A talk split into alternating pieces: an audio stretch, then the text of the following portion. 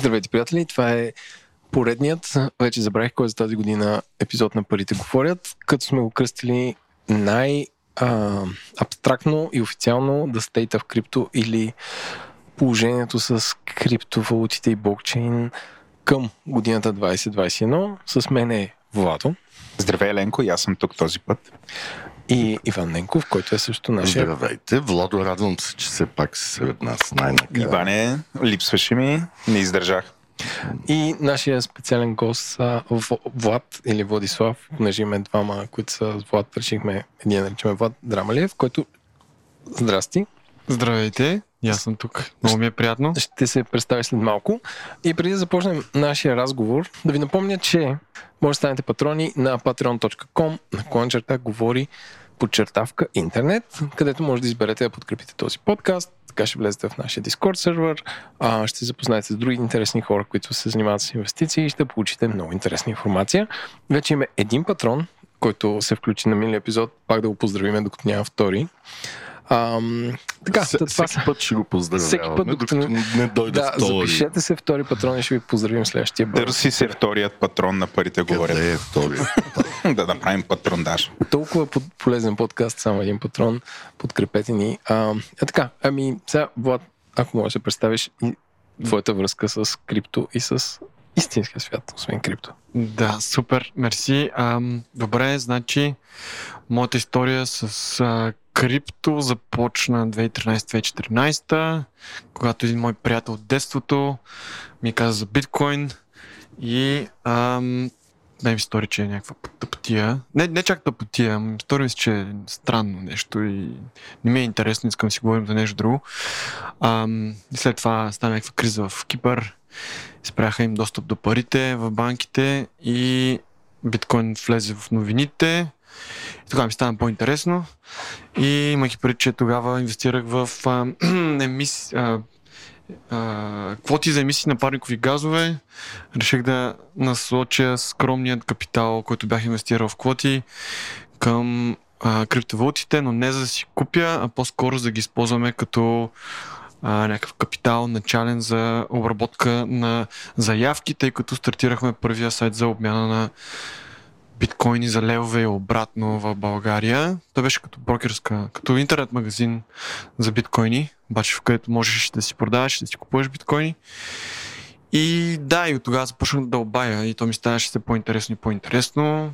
Говорил съм много за биткоин, как работи, какво е копаене, за какво може да се използва, какво е криптография, как, се, как може да се съхраняват криптовалути по най-добрия начин тогава, когато нямаше хардуерни портфели. А, да, и почнах да говоря открито за, за биткоин, когато много хора сметаха, че това е а, някаква пирамида или нещо с цел да ти вземат парите. А, да, или някаква измама. Може да се каже, че си професионален биткоинаджия. Биткоинаджия съм. Влад е очевидно О Джи, Original Gangster, което да. е много известно в криптосвета. О Джи, което О Джи. О Джи е много, много напред. Да, да, да, абсолютен, абсолютен О Джи съм.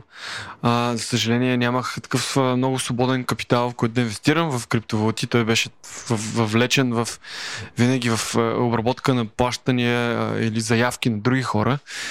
А, но пък успях да изкопая всъщност седем биткоина едно време. Собственоръчно съм изкопал седем биткоина. С тия две ръце. Е, с тия две ръце.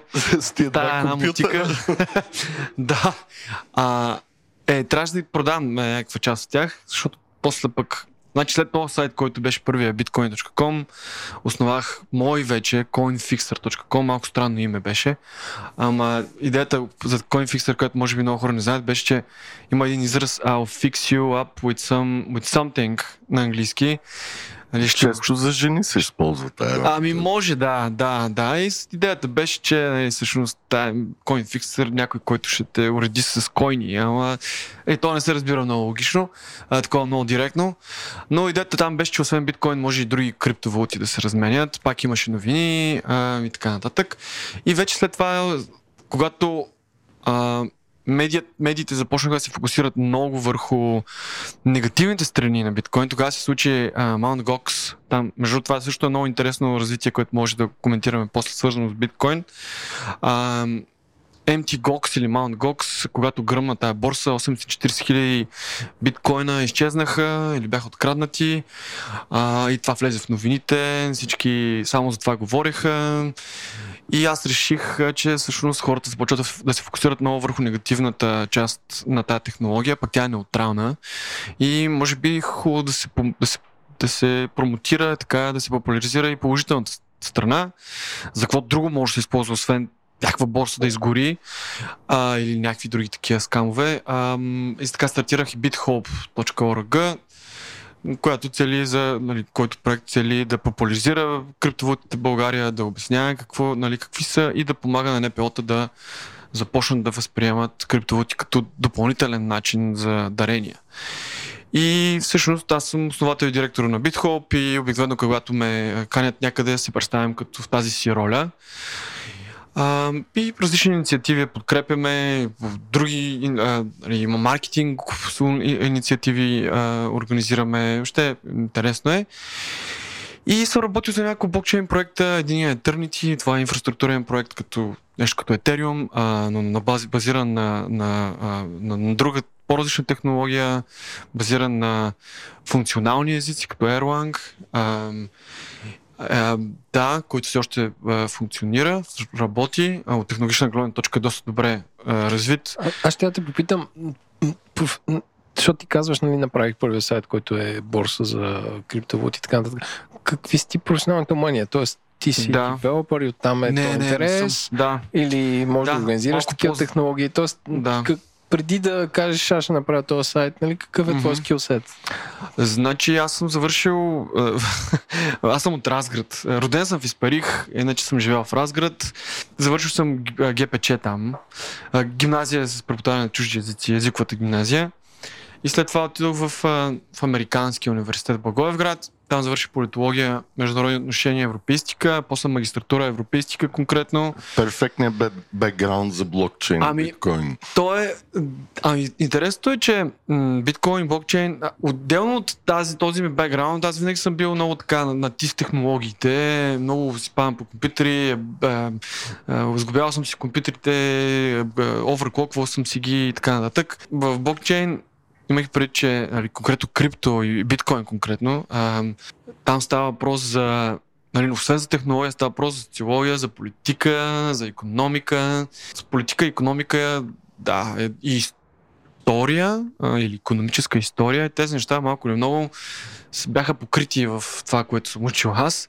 И оттам на мен ми стана да, ясно, че нали, има някакъв проблем с политическите системи и е хубаво да има някаква алтернатива, ам, защото политическите системи до голяма степен са свързани с влиянието, влиянието е свързано с парите и общото, който контролира парите, той ам, контролира политиката или още има голямо влияние върху света, в който живеем. Добре, а в биткоин има, има един девиз: промени, промени, промени парите, промени света. Въпреки, че нали, от техническа гледна точка не съм девелопър, им, имайки някакъв технически бекграунд, плюс малко история на света, политически връзки между държавите и мръсни, мръсни игри и икономически а, такива да, отношения между тях, а, търсих някаква алтернатива. И за мен единствената алтернатива, която реална алтернатива, която съществува, а, е наистина точно някаква така, някакви пари, които са отделени от държавата, които не могат да бъдат контролирани от нея, а същевременно и са дигитални и могат да се съхраняват от всеки, изпращат, нали, се изпращат от всеки край на света и така нататък. И... И, и да нямат един, дори да не е държава, няма един, който да, ги контролира, да, което точно. Се казва децентрализация. Да, да, да, това, това е много важно, разбира се, това е да няма една институция, една държава, една група от хора, които ги, които да могат да контролират. А, и да, затова мен този проект ми става интересен. Отделно от това,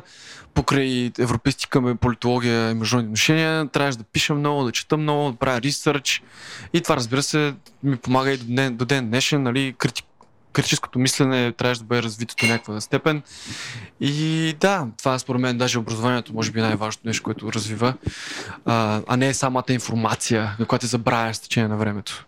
Добре, и... Влад, да. Сега, ако завъртим часовника много бързо напред, между тогава, когато ти си се запознал и си се докоснал до блокчейн и криптовалутите, и днес случили ужасящно неща в този сектор. И особено тая година mm-hmm. имаше някакъв невиждан бум, който е свързан mm-hmm. с хора, които никога не са имали досег до mm-hmm. този сегмент, които навлизат в тази територия. От една страна заради движението на цените, които достигнаха до all-time high, както се казва ей ти ейч, mm-hmm. и от друга страна върху множество проекти, които се случват върху този блокчейн със съответната криптовалута. Тоест, какво, какво може да отбележим за тази година, което да е уникално и, и да е, тоест, и е важно за хората да го знаят? Ами тази година станаха, да, доста неща. Значи, първото, първото нещо DeFi, второто нещо Ен Еф Ти, аз ще, ще говорим за всяко едно от тези неща. Uh, третото нещо, Bitcoin плюс Taproot плюс институционален интерес плюс uh, all-time highs, които каза ти, но защо се случили, може това да коментираме. И uh, да, на това всичко това на фона на така много интересна макроекономическа обстановка на свет, в света. Uh, да, Това според мен са, това са важните, важните неща. Добре, нека да почнем. Да. да, за хората да обясним а, какво стана тази година. Тоест биткоина стигна почти до седемдесет хиляди долара, Етериум да. почти до пет хиляди долара, mm-hmm. което е да. нали, само преди една дванайсет или осемнайсет месеца mm-hmm. те бяха на биткоина на три хиляди, Етериума на двеста долара или нещо да. подобно. Да, точно така.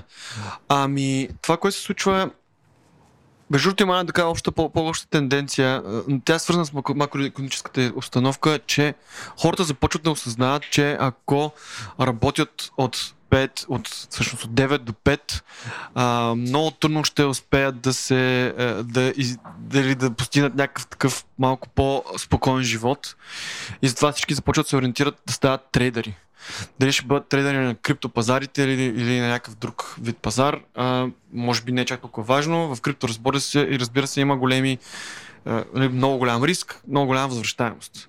И затова се, се, се голям част от хората започват да, а, да гледат в тази посока и да се опитват да, или да дейтрейдват, или да насочват някаква част от, поне от пестянията си, ако имат такива, към, а, към някакъв вид инвестиции.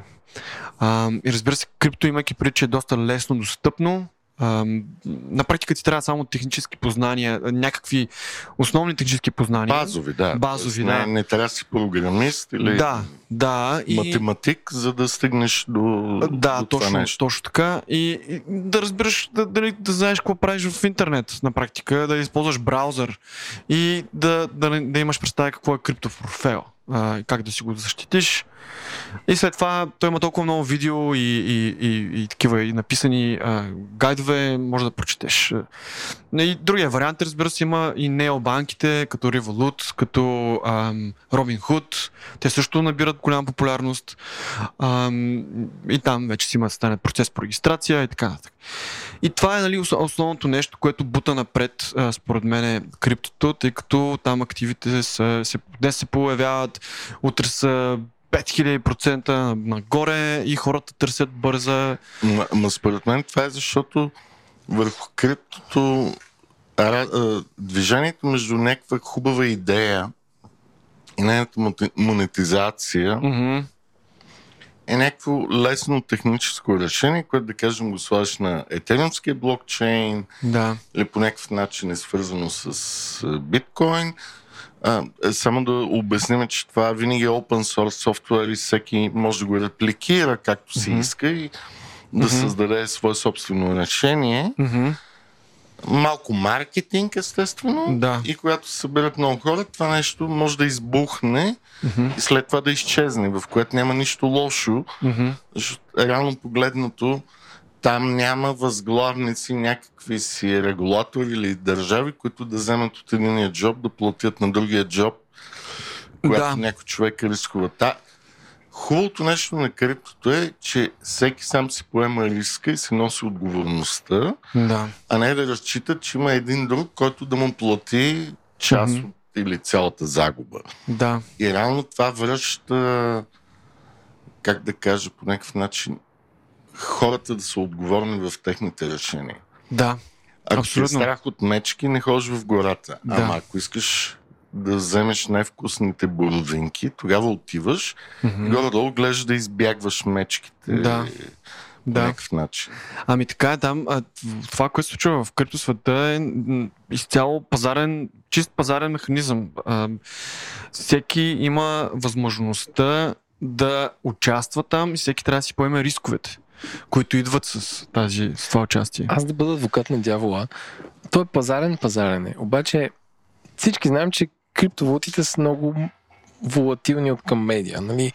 Знаеме любими случаи, където Елон Мъск твитваше, продаваме Тесла с биткоин, биткоина скача, по-скоро mm. няма да продаваме, биткоина пада и той продава биткоин и печели от това. Ма това по-скоро проблем на Елон Мъск, не на криптопазара, защото той го хайджаква като... И ме хубаве, ама не, не мога да, да кажеш на Елон Мъск няма да твитваш. Да, защото той, ама... нали, аз, това казвам, не... че е медиа волатилен пазар. А, въпреки... Не е окей okay, един да, човек, да, нали си твит да има... Но криптото повече. Ами не, Деби, нека си по... Повече инфлуенсъри има, а, да кажем, или повече, конкретно в Twitter а, има хора, които влияят върху него и, и всеки един вид, всеки, който има голям фолоуинг, или много, много хора го следват, а, може да окаже някакво влияние. Разбира се, Елон Мъск е най-богатия човек на света в момента, така че той със сигурност има голямо влияние. Все още. Но той си влияе на неговите акции, нали, на Тесла акциите. Така, също. Така, ама повечето хора не знаят. Това си казват, е, Елон Мъск е богат, а той казва, че да купуваме Dogecoin. Ама Еленко, нали, за това го правим този подкаст, повечето хора да почнат да, да знаят какво правят. А за това не да чакат на... някой... Да, да, да. Да им каже. Аз затова съм адвокат на дявола. И това казвам, че ако, ако следиме нормалните пазари, валутни или каквото и да е, mm-hmm. те всички са медиа волатилни, т.е. влияят се от медиите. Но криптопазара mm-hmm. е на много по-голяма степен екстремно волатилен. Екстремно волатилен. Мога само да ти припомня един наш епизод на подкаста за GameStop и Ей Ем Си, който абсолютно се влияеше само от Reddit, дори не от Twitter, движението на акциите, да. Което движението като пазарна капитализация беше над двайсет милиарда за една единствена компания. Wall Street Brokers канала да. В Reddit. Така, така, но, но, но това е екстремен случай, където хора си правиха крипто с реални акции. Mm-mm. В началото нямаше крипто. Да, де, но, но те как ще изберем някаква застрелена компания, а, ще, очевидно, ще видим цената. Очевидно социал медиа инфлуенсърите могат да преместят всеки пазар, ако имат достатъчно единични участници с много малка да, инвестиция. Това е още един фактор, който да. Се появява вече в двайсет и първи век, така да кажем. Инфлуенсърите влияят. А мисля, че Роналдо беше казал на някакво изявление, на, на някаква пресконференция ли беше, а, не идете да пиете кола, пийте вода. Точно така, изфали с пет-шест процента акциите да, на, на Coca-Cola. Е, да, да, ама ако Роналдо, примерно, каже не купувайте биткоин, едва ли ще стане също. В смисъл, защото за Coca-Cola може би е, е правилният инфлуенсър. Ковничето, е, къд, да. Къде ти влияеш и за това е важно, това, което си говорим всички mm-hmm. ние с Влад, с Еленко и с другия Владо, да покажем на хората, че трябва да внимават и да четат внимателно и да се правят собствените си изводи, а не да разчитат, че ние ще ги насочим къде да спечелят или някой друг инфлуенсър.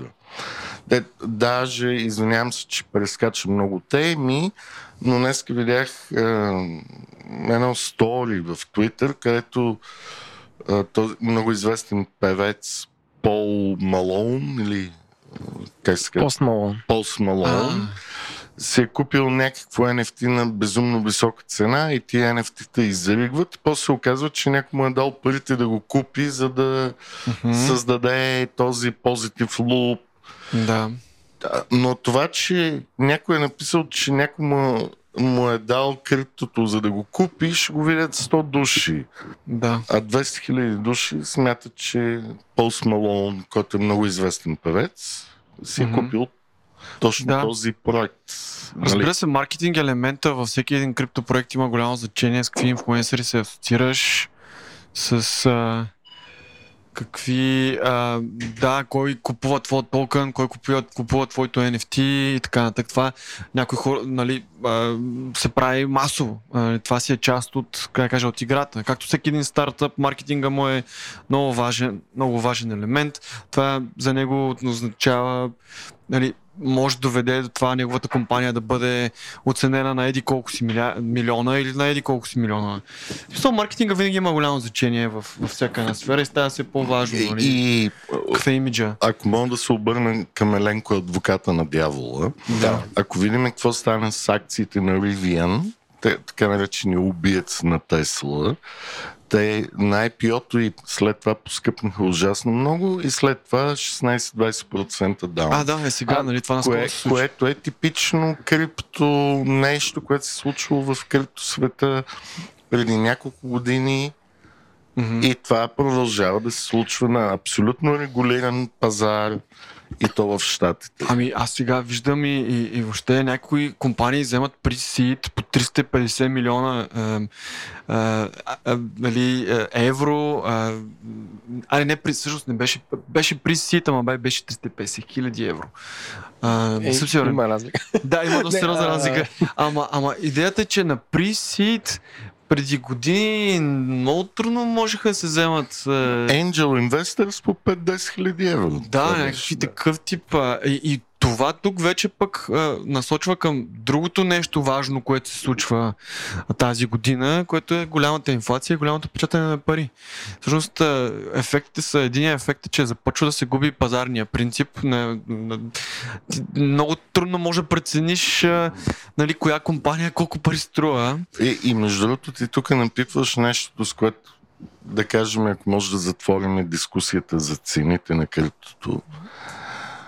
А, вярно ли е моето усещане, че ако по някаква причина, било то инфлацията или нещо друго, централните банки спрат да печатат толкова бързо пари, mm-hmm. цените на криптото в сравнение с фиатните валути ще поевтинаят? Um, възможно е да стане, да. Тоест, ако се качат лихвите да. върху фиатните валути, mm-hmm. това би оказало всъщност обратен натиск върху цените на криптовалутите спрямо фиатните пари.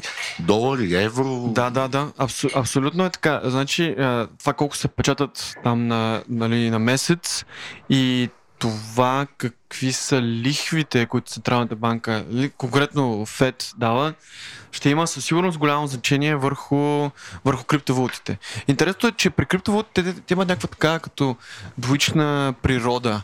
Те са високо рисков актив от една страна, обаче пък от друга страна, конкретно биткоин, има ролята на дигитално злато. Нали, а, или по-скоро иска да има ролята, или а, се твърди, че има ролята. Зависи вече кой как преценява. А, и, и, и всъщност това, което виждаме на стоковия пазар, нали, Ес енд Пи а, петстотин, а, там виждаме постоянно all-time highs. Със сигурност, ако ФЕД направи нещо, за да спре, да доведе до някакъв спад в акциите, нали, на топ петстотин компаниите или въобще компаниите в щатите, това ще има първоначален ефект върху криптото, негативен ефект. Мисля да изчакаме една минута, че Владо си гледа портфела и натиска сел, сел, сел. Аз ли? не, не. не, не а, сега заговорихме за ФЕД. Две неща на напълно, които се случиха тази година. Първото беше, нали, с китайците. Китайците забраниха купането в Китай. Им говорихме да. за така нечето голямо копаещо бягство, т.е. Да. всички се разбягаха, Тексас щеше а, да ги беше, приютява да. и така нататък. Беше голям фан. Няма видеокарти. Видеокартите, стига се. Еленко ме захапа за тях. Това е първото нещо. Второто, което се случи, е, китайците казаха, а, това биткоина не са истински пари и ние забраняваме на всички финансови институции да. в Китай да се занимават с тях. При всяко от тия събития видяхме така цената получи някаква корекция за двайсет процента, може би трийсет процента надолу, разбира се, и много бързо това се възстанови. Mm-hmm. Също това, което с, с нали, Илон Мъск, което дискутирахме, да, той да. случиха са такива, да ги наречем, инциденти, събития, които mm-hmm. повлияха, но се върнахме към all-time highs, с които обсъждаме. Mm-hmm. Как, как го обяснявате това? По, по някакъв начин, така като го гледаш отстрани, като не, не участваш в тази игра, както аз, аз да. никога... Аз поне не съм си купувал да. крипто никакво. Мисля, Еленко, не знам. Защо гледаш портфела преди малко? Той купува акции на Nvidia. А, окей. Аз също за full disclosure не притежавам крипто. А, за този епизод се опитах да си направя портфел. Не е за масовия потребител това, каквото да си говорите, че е достъпно, отвратително е. Еленко, грешиш. Зависи, ти, ти може би на Shiba Inu си опитал портфел. Не, човек, да опитах се като нормален човек да си направя портфел, това ми беше изненада за добро. Нека само, за да завършим тази чудесна дискусия за цените, да кажем, че тази година имаше две много интересни явления. Две абсолютно безмислени в кавички, защото според мен са много смислени по една друга причина валути. Dogecoin, Doge, Coin и Shiba Inu, mm-hmm. което всъщност е името на порода кучета, което произхожда от Япония, мисля, които са много, много симпатични кученца. Да. Кучета от Dogecoin мемето. Да, но те, те, те просто са създадени и съществуват там. Няма mm-hmm. някаква мисъл и такова. Изведнъж направиха ужасно много хора милионери. Ужасно много, може би сто, двеста, триста души. Mm-hmm. Ами, да, може да поговорим за тях, ама може да се първо да се върна на, на как си обяснявам. Да, а, защо да. отива нагоре, въпреки каквито да е сътресения. Mm-hmm. И на, наистина ли е само, защото има супер много пари, които хората не им дреме. Ние с Иван бяхме водили един разговор, че може би, защото в целия свят получават хората COVID помощи, тия COVID помощи ги, вместо да ги използват. Много, ама, да. ама някакси до, доста е свързано, защото гледай цената, коя като се появи има... COVID и рязко след това тръгна нагоре. Нали? Да. Е, е тая част, ако може, mm-hmm. тук това да ми го обясните на мен. Ами, значи, те, между биткоин, това, което стана в Китай, бяха свързани. Елон Мъск, всъщност, това, което стана в Китай, бяха свързани. Елон Мъск първоначално каза, че Тесла е закупила, мисля, че два милиарда в биткоини. След това обяви, че биткоин започва да се приема като разплащ, разплащателно средство за Теслите. И след това, явно, че след някакъв натиск от борда ли, или не знам я точно какво стана, каза, че ще спрат разплащанията в биткоини. Защото не са зелени. Защото не са зелени. Да, и, и тогава малко след това... От пенсионни фондове, които са чувствителни към инвестиции в зелена енергия. Това мисля беше... Ами да, може би, не знам. А големи акционери в Тесла. Може, да. Може би оттам е идвал, е дошъл а, така, а, натиска. И след това пък Китай обявиха, че забраняват биткоин. Това се случиха, тези неща се случиха в рамките на, не знам, може би един месец, четири седмици. Не беше ли криптовалутите, извиня, не само биткоин, Китай забранява? Ами да, като цяло мисля, да, че криптовалутите, okay. а, но ли да конкретно биткоин и това допълнително натисна цената надолу. Обаче това, че Китай забраниха биткоин, на практика имаше две много, голем, два много големи плюса, които тогава не бяха осъзнати. Тогава емоционално пазара реагираше повече, нали, по, по, така, както обикновено пазарите правят на определени новини. А, но имаше два, има два големи плюса. Едното е, че един, една от големите, две големите критики към биткоин бяха адресирани чрез забраната на Китай. Едната е, че голяма част от копаенето се случва в Китай. Втората е, че голяма част от това копаене се свършва на, че се, се извършва на база на, на, на невъзобновяеми източници а, на енергия. И техните въглищни централи. Въглищни централи, да. А, въпреки, че голяма част от копаенето в, бит, нали, в Китай се извършваше чрез ВИ-та, които иначе нямаше да функционират и нямаше на го да си продават електричеството. Но... Между другото, извинявам се, Влад, да. ще прекъсвам.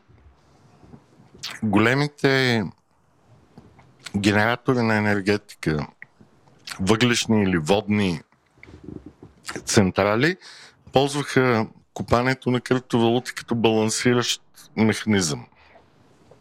Когато няма търсене за тяхната енергетика, енергия, вместо да я продават за нула цента на мегаватт час, те я ползваха да купаят криптовалути. Когато има търсене, те си я продават вече на пазарни цени на борсата за mm-hmm. техните потребители. Mm-hmm. Защото в противен случай, ако нямаха тази опция, Те трябваше да плащат, за да работят. Това е много хитро, като някаква фенси батерия са ги използвали крипто.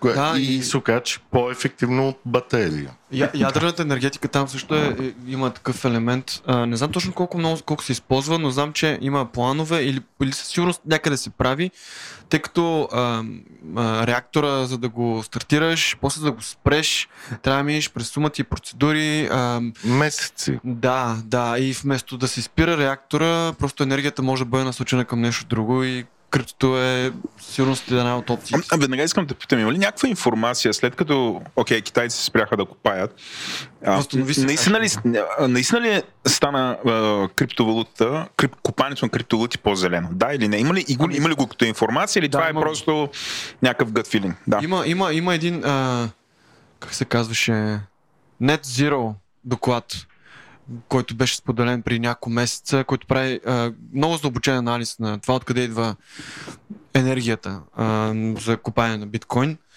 И да, там заключението беше, че първо, че голяма част е зелена енергия и второ, че в сравнение с много други индустрии, които никой не говори колко всъщност енергия, никой не прави измервания на това колко определена индустрия ха, нали, хаби като електроенергия. По една единствена причина, защото не са open source. Ами то точно това е, че а, нали, в случая на биткоин много по-лесно, а, въпреки че пак зависи от методология а, и каква методология използваш, отделно те копачите не обичат да, да споделят всъщност какви са им източниците и така нататък, но а, върху биткоин се, си, аз имам чувство, че повече внимание се обръща върху, нали, върху биткоин, а не да кажем върху това колко енергия може да бъде спестена, ако си изкарвате а, зарядните от, от, от мрежата, когато не ги използвате. Защото там става просто пак за някаква загуба, която е абсолютно нали, главозамайваща. Само да поясня, дори когато нямате включен телефон към вашето зарядно, то хаби да. Определено количество минимална енергия. Да. Милиардите хора с зарядни устройства в контакта, към които не е включена батерия, която да се зарежда, хабят енергия. Да, абсолютно. И има толкова много други начини, по които се буквално се хаби енергия, абсолютно безмислено. И за мен това тази, за тази дискусия относно нали, биткоин хаби ли прекалено много, колко хаби, тя е много субективна, тъй като зависи от това дали ти сметаш, че биткоин трябва изобщо да съществува. Нали, аз даже бях дал един пример в групата. Нали, някой сметнал ли е колко енергия изразходва ритането на топка по време нали, на, на УЕФА, примерно, или някой е там. Аз защото аз не гледам много футбол, а, защото а, аз не гледам футбол и колкото идея за мен е прекалено много. нали, аз не, не искам да кажа нищо, не, нищо негативно за футбол, щом явно, щом съществува, а, има причина това да се случва, а, но и също е, се важи и за биткоин. Не, не разбираме те, разбираме да. Те, обаче виж сега, футбол е друго нещо. Сега тук говорим Шо, за... Владо, колко енергия се изхъби за осветление на НДК или там, където се събираха за конгресите на БФБ. Със сигурност е незначително на фона на, на това, толкова колко се е, използва за копане на крипто. Аз, е, са, понеже ти си го чел този доклад, а, ти каза, че е съществена, голяма, нали, ние, ние като чуваме такива думи, като голям, красив, умен, да. Забавен и така, това, това е много субективно, да. То по някакъв начин е и вързано с тая, с този баяс, за който ти говориш. Тоест хората, mm-hmm. ако не харесват а, крипто, каквото, колкото и зелено да стане, то няма да им е зелено, но да. Все пак а, а, може да си спомниш в този анализ вече какво повечето от а, енергията, която се използва за копане на крипто е зелена или е трийсет процента, да. Нещо ориентировачно. шейсет или седемдесет процента шейсет седемдесет е зелена. Да, да. А, а, аз мога да обясня защо. По една единствена причина, която забраниха в... Тоест, окей, нека го кажем така. Тя, тя и в момента не е шейсет процента зелена. Но тя първо е балансирала мощностите в Китай и Монголия. След което по някаква причина те ги изритват от там голяма част от фермите и те отиват основно в Щатите, Канада и Исландия. Исландия е изцяло зелена, защото там е геотермална и така нататък. Но красотата е, че в Канада и Щатите използват това, което създава кафявата енергия, която иначе изгаря от кладенците на нефта и газа. Не знам дали знаете, техните кладенци са отворени и има един комин, който гори и гори перманентно, докато те, те го ползват това за купане на криптовалути, да кажем. Биткоин, Етериум, нямам представа. Най-вероятно най-вече биткоин, защото това е думата, която грабва съзнанието на хората.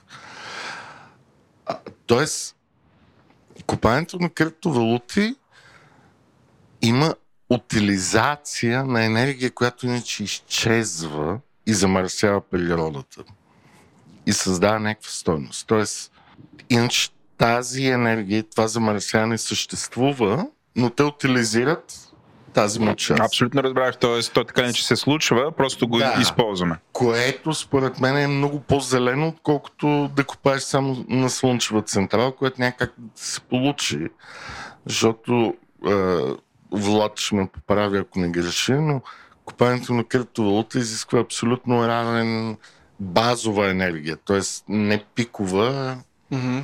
Да, постоянна е, да, да, да. енергия. Да, ам... и, и това, което се случва, те почват, независимо, че не им върши работа да е базова, пиковите часове на слънчевите централи, на вятърните централи, дните, в които дадена въглешна или атомна централа не може, или газова централа не работят, тогава включват там да се копае безплатно, което е много ефективно. Въпреки а. високите цени на ток в момента. Това ред на мисли. Другото нещо, другото нещо всъщност свързано с енергията, като енергопотреблението на биткоин е, че за биткоин мрежата няма никакво значение къде идва енергията. А, дали ще Ама за мен има като човек, аз не искам, не искам някакви видеокарти да смятат. Да, мен света на И Ес Джи е важно. Сам накратко да. А, ама нека сме не, не, не, не, имах друго предвид. Имах друго предвид, че ако целият свят мине на, нали, за сто процента отиде към И Ес Джи и да кажем България сто процента от електроенергията се добива от солар или от термо, или за биткоин няма значение, оттам ще започне да се добива. Единствената причина, по която се използва нещо а, за нали, някакъв друг източник на, на електроенергия е защото тя е ефтина. Изцяло икономически принцип. А защо е ефтина? Защото нали, държавата позволява такъв тип източник на енергия да съществува. Ако държавата, нали, как това се случва в момента, забрани да се използват въглища или, или да се премине към нещо по, или държавите преминат към сто процента а, нали, renewable, и биткоин ще премине. А, това не е проблем конкретно на биткоин. И, и само да обясня нещо много интересно. Аз мога да имам е да съм много зелен и да имам копачка за биткоин или множество копачки, но mm-hmm. да съм зелен. Аз мога да ги включвам само тогава, когато съответния производител на енергия му струват цената нула. Но ако имам завод за алуминий или хладилна централа, аз не мога да си го позволя. Тоест, ако направя хладилен склад за череши, праскови. Аз искам във всяка една минута температурата да ми е пет градуса. Не мога да си позволя три дни да ми е трийсет и пет и следващите дни да ми е пет. Това е разликата между бизнеса и купаенето на криптовалути. Купаенето на криптовалутите мога го пускаш и спираш, когато си искаш. Но по-хубаво е да не го спираш, ще печелиш повече. Но съществуват моменти, в които ти мога да спираш, когато ти е скъпа енергията и когато е нула или отрицателна за дадения енергопроизводител, ти да го пускаш тогава. Mm-hmm. Това, за съжаление, нормалният бизнес не може да го прави. Ама аз не бих сравнявал биткоин с нормален бизнес. Аз какво да го сравняваме тогава? Ами, не, не знам. Не, тук малко а, имаме такива, нали, казваме... А, такива ситуации, където тая енергия така или иначе отива във въздуха, дай да купаем биткоин. Което ако има нещо алтернативно, аз мога да слагам си другата шапка на екозащитник. Така, добре, защо да не генерира водород тогава?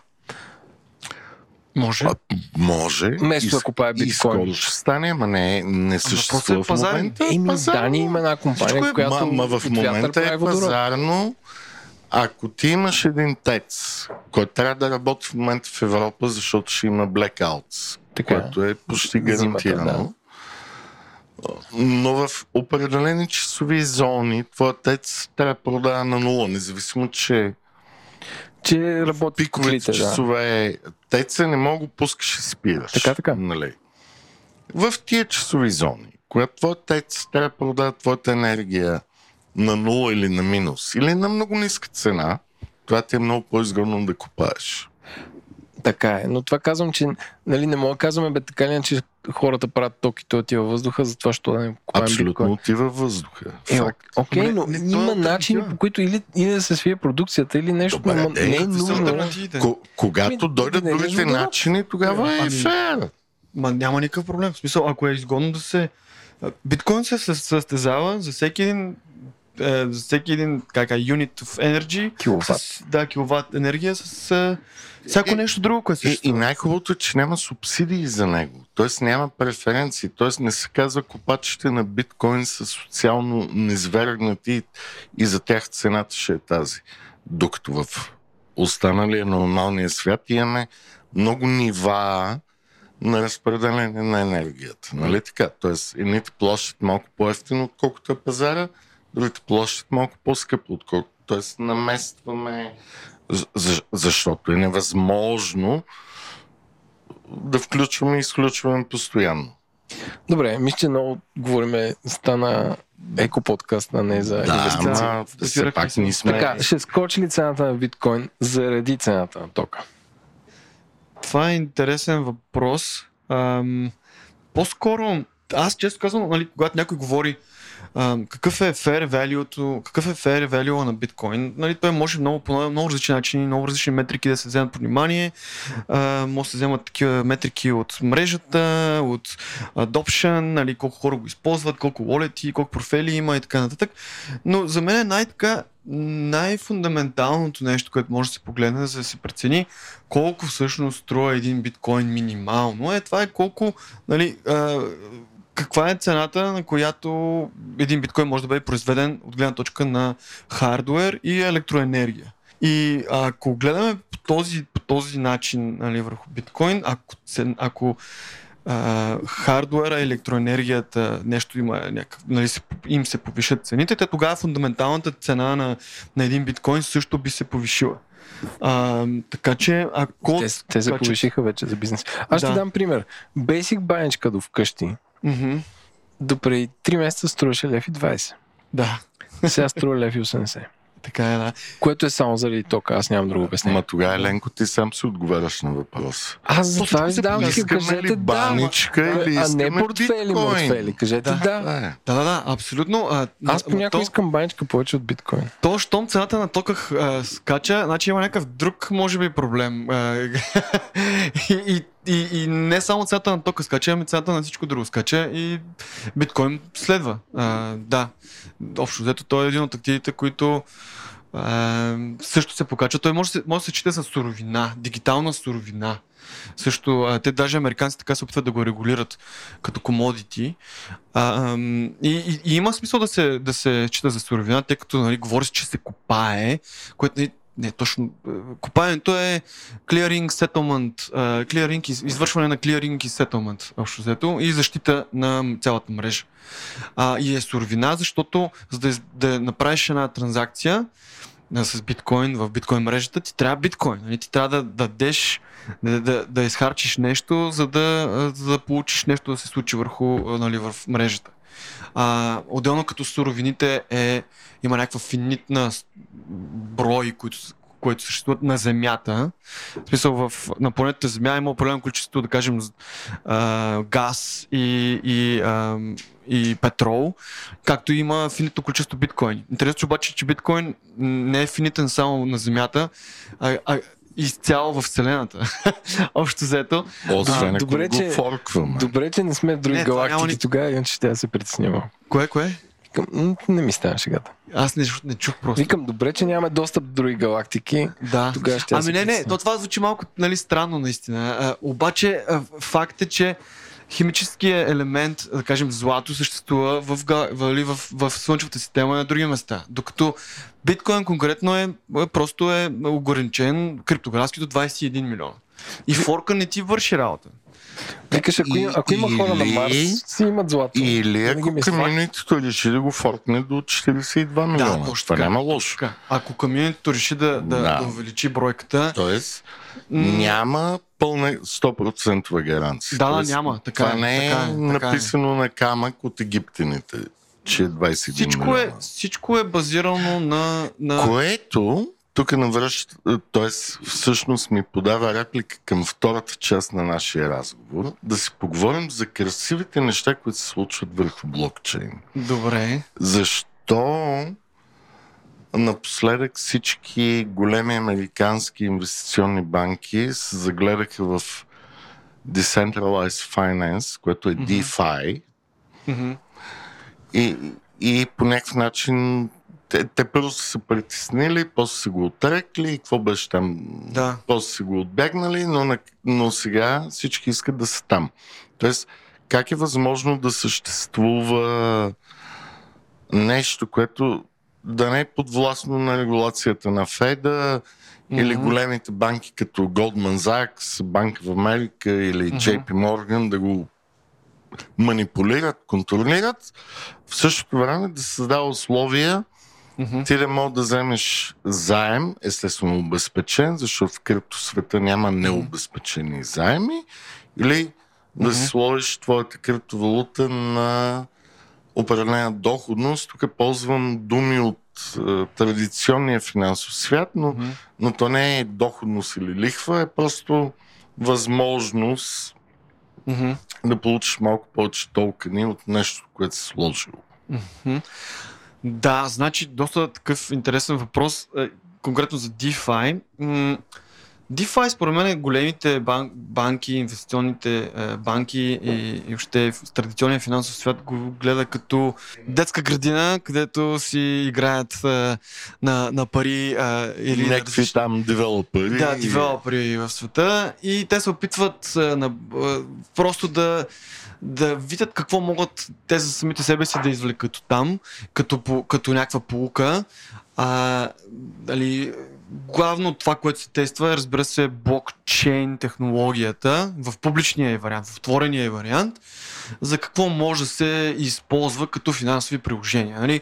Как, примерно, ще се разменя един токен за друг токен по този начин, как ще се дават заеми, как ще се а, вземат, а, нали, как ще се отдават и вземат заеми по този начин и как ще се правят някакви други такива финансови а, интересни неща върху тази система и ние всъщност цялото това нещо, което се случва там, ето е някакъв Wild West, ние какво може да си извлечем като някакъв плюс за нас върху изцяло затворени системи, разбира се. А, въпреки, че да кажем, знам от Петко Карамочев от индустрия, че а, Ар три Ма той е изцяло в да, е, затворената е, система. Е, той мрази DeFi. Да, да, да, да, абсолютно, абсолютно. Петко, много те обичам, но съжалявам. Да, да и, и не, ние с него много интересни разговори имаме. Той а, по-скоро а, нали се занимава с а, Ар три а, и... А, аз тук, тук почна да се губя. Чакайте, да. Тук навляхте много дълбоко бе крипто. Трябва да обясните... Какво DeFi първо? Не, какво DeFi, горе-долу го обяснихте, но а, затворено, отворено, кой е Петко? Да, тук съм, е... а, аз съм гласа на слушателя. Да, разбира се. А, Петко Карамочев, той, той е от основателя и в момента мисля, че е Си И О-то, или основателя и Си И О-то на индустрия и... А, той си има акции. Какво е индустрия? Индустрия е една компания, която предоставя блокчейн услуги за на enterprise ниво. Private блокчейн услуги, което всъщност е новото име на сървъра. Разбива... Защото ако сървъра не е decentralized... То е Ди Ел Ти по-скоро. Значи, какво Ди Ел Ти значи Ди Ел Ти? Decentralized uh, Distributed Ledger Technology uh, е, друго, е, е, е enterprise името на блокчейн. Това звучи като Enterprise Metaverse, който тази седмица звучи. Точно така. Петко е работи се едно за а, Facebook, макар че не работи за тях, а това, което е DeFi, се случва в една друга екосистема. Okay. Отворена, но, но понеже там е Open Source кода, да. Много хора, които работят за private институции, те, те имат абсолютно пълните права да ползват този код, неговите алгоритми или там да, движение, да. за да го направят private. Private означава да не се знае кой какво прави. Да, да се знае. Да се знае. Да, а, но, да. но on the blockchain се знае. Това е цялата разлика. А, ти от тази гледна точка, да. А, private означава, че за да се включиш ти в тая мрежа, трябва да някой да ти даде позволение. Те, той, той се извинявам си, permission. permission. Да. А, а другото е permissionless. Точно така, да. Едното е с позволение, другото е без позволение. И а, да, но то това за Петко беше само нещо традиционно. Той работи с Corda ар три, те се опитват също да развиват DeFi а, върху Corda. А, нали, Good което... luck! Нещо такова много странен а, хибрид е това нещо, не съм сигурен точно как. Има някакъв токен, обаче нали, чакайте, токен, чакайте, който... Чакайте. А, всеки път, като кажете токен, трябва да обясняваме какво е, защото в различния контекст значи нещо да. различно. То, а, значи, добре. Да, а, да се върнем малко назад към, към, към DeFi, може би. Да. Американските банки и така да. нататък и така нататък. Ами, какво се случи е... тази година, накратко? Аз с тях, често казвам, това, което се случи от две хиляди и седемнадесета насам е, че те в две хиляди и седемнадесета блокчейн думата беше много, много хайпната. Така. Всички говориха за блокчейн, имаше компании, които само да си добавят блокчейн името в диск... описанието на тяхната компания и акциите им скачаха с по двадесет, тридесет, петдесет процента. И много от тези големи играчи в финансовия свят а, започнаха да развиват а, про... пи о си-та, Proof of Concept, а, такива като пилотни блокчейн базирани п- прилож... нали, приложения на блокчейн в тяхната в тяхната екосистема или в, в техния бизнес. И ам, аз до този момент не, не знам едно от тези пилотни приложения дали е станало масово и мисля, че нито едно от тях не е станало масово. Един вид до голяма степен се провалиха да опитомят блокчейн технологията, но опитите продължават и до ден днешен.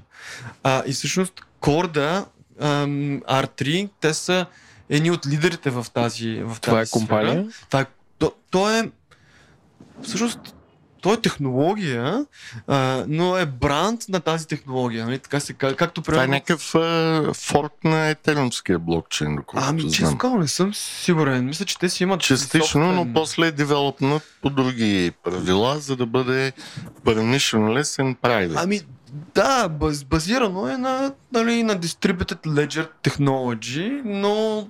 няма копачи, а, си, знае се кой потвърждава транзакциите, кой ги отхвърля и така нататък. А, но до някаква степен е прозрачно, защото ако някой промени нещо в системата, нали, някой, всеки, всеки си има някакви права, някой може да пише, друг може да пише и да чете, друг може само да чете и така нататък от тази база данни. И то това звучи като нали, нещо много традиционно, което така не че така се прави нали, нетворкинга, системата администрация, но тук е базирано върху блокчейн и може би е по, често казвам, не знам, малко по-ефективно гледна точка на по-бързо свършат транзакциите или по, по-знаеш кой какво е пипал, кога го е пипал, по базата данни, може би някаква така е логиката.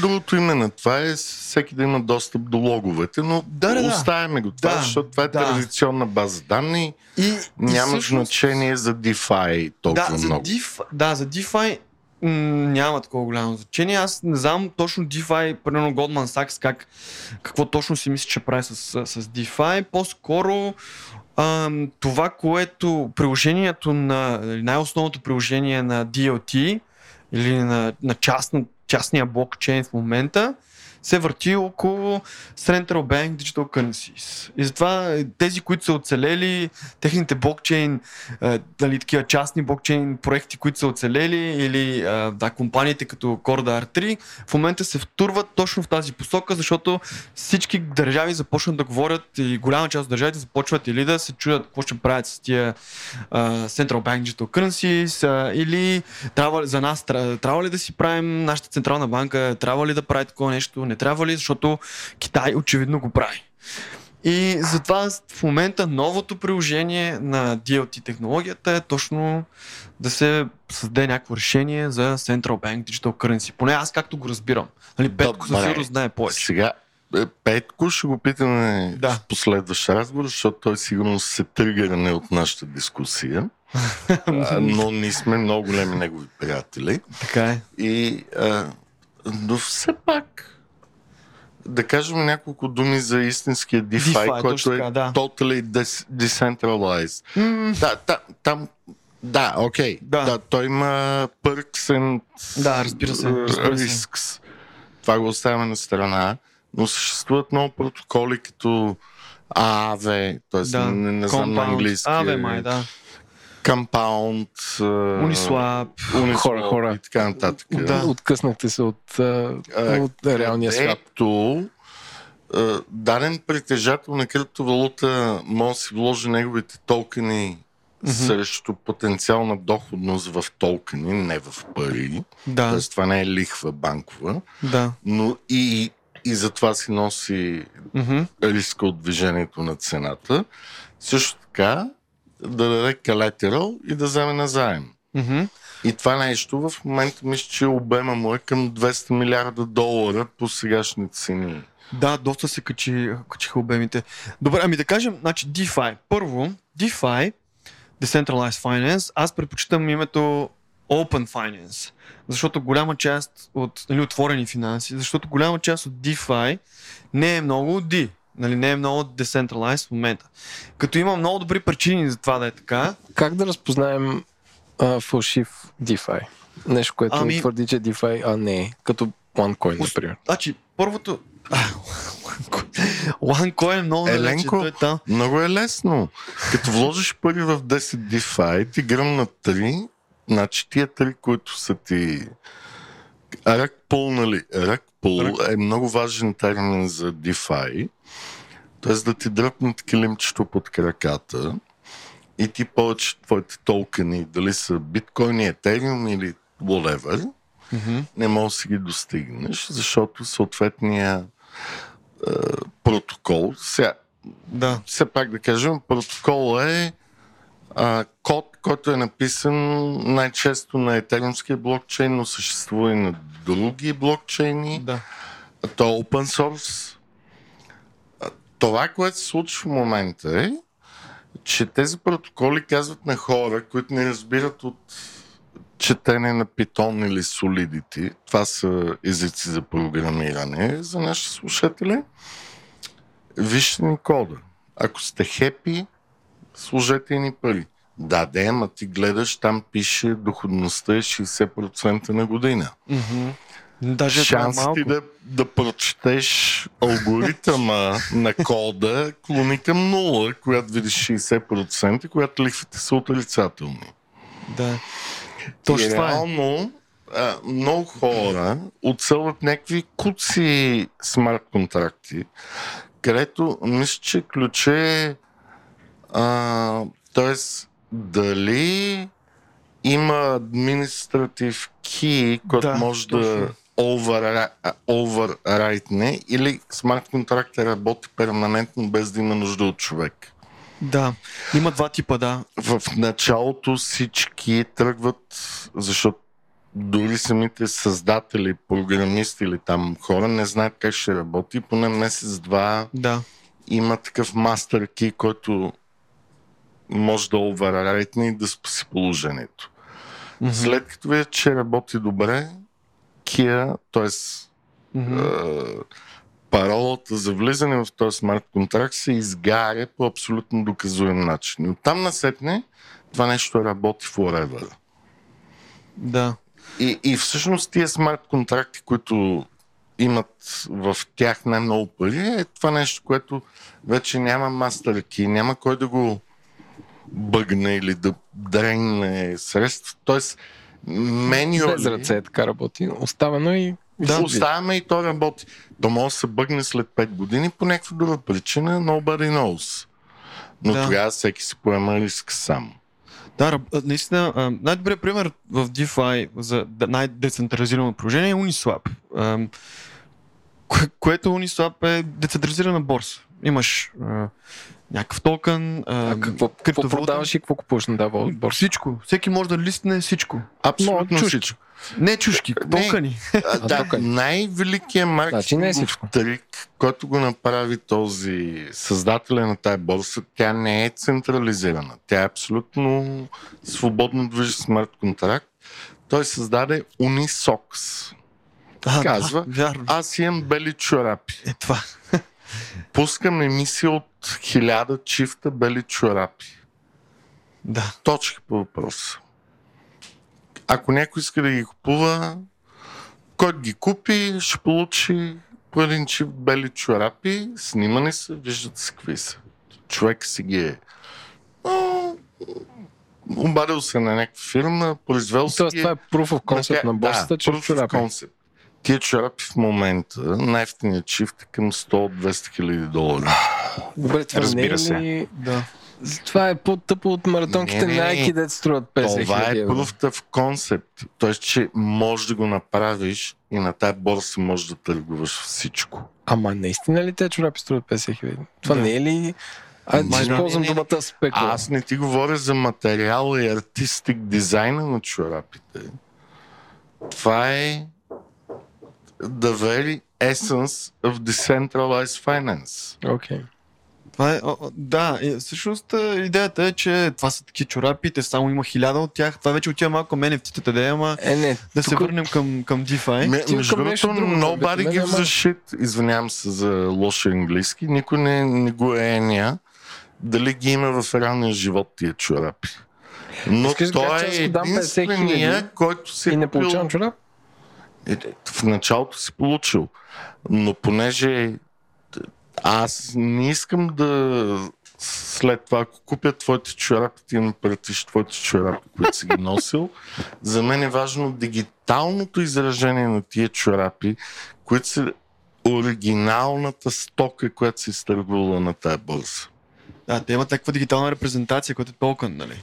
Това е като някакъв такъв медал престижен, който си кажеш. Аз съм бил толкова напред, че съм си купил такъв чорап и го имам. Точно така е, да. И съм супер напред, нали? И си го закичваш този чорап. Това е в основата на... И цената се вдига. Добре, добре. Тези чорапи в този случай, ако а, има сто хиляди чорапи, те се продават на някакви основници. Аз вземам един чифт. сто или хиляда Добре, де, взема един чифт и го износвам и го скъсвам и за нищо не става. Това значи ли, че тази вълта не е обезпечена? Никой го интересува. Въпросът е, че ти имаш дигиталния чорап. Да. А, както Влад казва, това отива към ен еф ти-тове. Това е вече арт. И, и сега да, тук, тук ще преминем към следващата тема ен еф ти. И сега накрая много системно съобщение. Прекъснахме този запис, защото стана прекалено дълъг, така че останете с нас с нови епизод, който ще излъчим съвсем скоро, който продължава от този момент, където започваме да си говорим за ен еф ти. Така че, стойте с нас, това е Парите Говорят. Разговорът, който чухте, има изцяло познавателен и дискусионен характер. Мненията, наблюденията и допусканията на участниците, изказани в подкаста, не представляват инвестиционен съвет или препоръка за покупка, продажба, записване, замяна, обратно изкупуване, държане или поемане на емисия финансови инструменти, нито съвет или препоръка за предприемане или въздържане от действия относно финансови инструменти. Всяко ваше инвестиционно решение следва да бъде внимателно обмислено, съобразено с личната ви финансова ситуация. Ситуация, опит в инвестициите и готовност да рискувате. При всички случаи е добре да се посъветвате с независим консултант-специалист в областта на инвестициите и данъчното облагане, преди да похарчите парите си. И още, нищо от чутото не трябва да бъде приемано като правен, финансов, бизнес или данъчен съвет. За получаването на такъв е необходимо да се доверите на експерт в съответната област, който да вземе предвид вашите специфични обстоятелства.